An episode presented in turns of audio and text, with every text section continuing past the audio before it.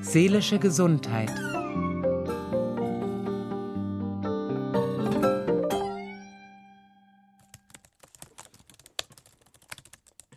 Papa, Ja?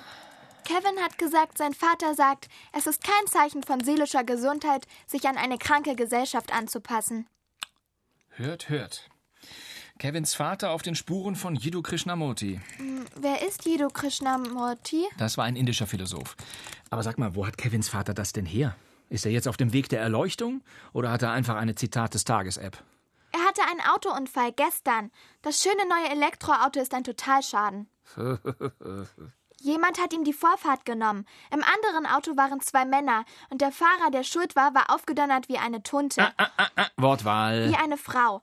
Und da hat Kevins Vater sie beschimpft und gesagt, es ist ja bekannt, dass Schwule noch schlechter Auto fahren als Frauen. Und Noch viel schlimmere Sachen. Echt jetzt? Ja, er hat gesagt, diese Verschwulung Deutschlands wäre unser aller Untergang. Und dann kam die Polizei und jetzt hat er eine Anklage wegen Beleidigung.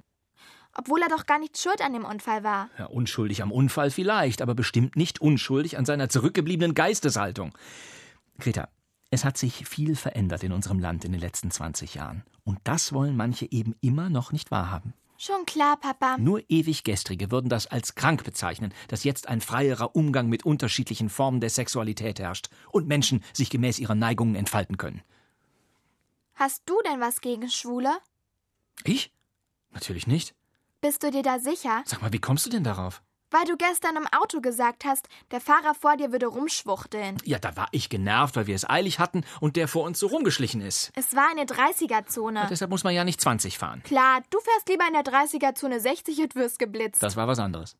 Und letztens hast du gesagt, dass dieser eine Politiker von den Grünen voll schwul daherredet. Ja, oh. nun, das sagt man so. Nein, das sagt man nicht, wenn man ein Bewusstsein hat. Aha, Frau Vosonge sagt, Ah. oh, ich hab's geahnt. Frau Vosonge hat gesagt, dass Sprache stets Ausdruck unseres Bewusstseins ist und dass Achtsamkeit mit der Sprachwahl anfängt. Ja, ich weiß, mit gendergerechtem Sprechen zum Beispiel. Aber nicht nur da. Sie hat gesagt, dass wir alle unsere Sprache auf Stereotype und Vorurteile überprüfen sollten, um einem Klima von Intoleranz zu begegnen. Große Worte von einer kleinen Frau. oh Mensch, Papa. Ja, ist gut, ich werde drauf achten.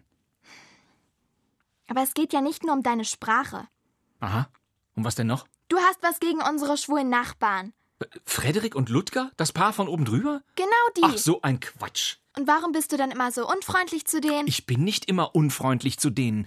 Aber wie du weißt, hatten wir eine Zeit lang ziemlich Ärger mit ihnen. Aber den hätte es mit jedem anderen Pärchen über uns auch gegeben, wenn die sich so benommen hätten. Ach, wirklich? Ja, wenn sie ständig nach Mitternacht französische Chansons in Stadionlautstärke spielen, dann ist mir das völlig egal, ob das Heteros oder Schwule sind. So etwas geht einfach nicht. Im Zusammenleben kann sich niemand alle Freiheiten rausnehmen. Rücksicht ist keine Einbahnstraße.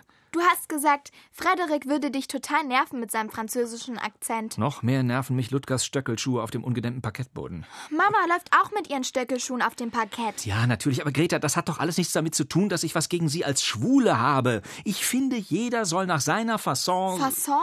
ja, also nach seiner Art äh, glücklich werden. Ja, die sind jetzt auch total glücklich, dass es endlich geklappt hat mit dem Baby. Mit dem Baby. Ja, sie haben es endlich geschafft, eins zu adoptieren. Frederik und Ludger, ist das dein Ernst? Ja, klar. Was ist denn da so erstaunlich dran? Findest du es nicht, ähm, f- findest du es nicht komisch, wenn zwei Männer ein Baby haben? Nee. Also ich finde es komisch, wenn Kinder ohne Mutter oder weibliche Bezugspersonen aufwachsen. Die brauchen doch das Spannungsfeld zwischen Mann und Frau.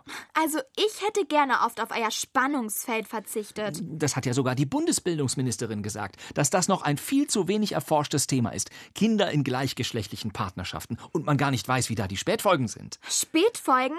Also Papa, das ist ja mal wieder ein epic Fail von dir. Warum gibst du nicht einfach zu, dass du ein Problem mit Schwulen hast? Ich habe kein Problem mit Schwulen. Aber deshalb muss man nicht ungefragt alles mitmachen, was der Zeitgeist uns gerade diktiert. ja, ja.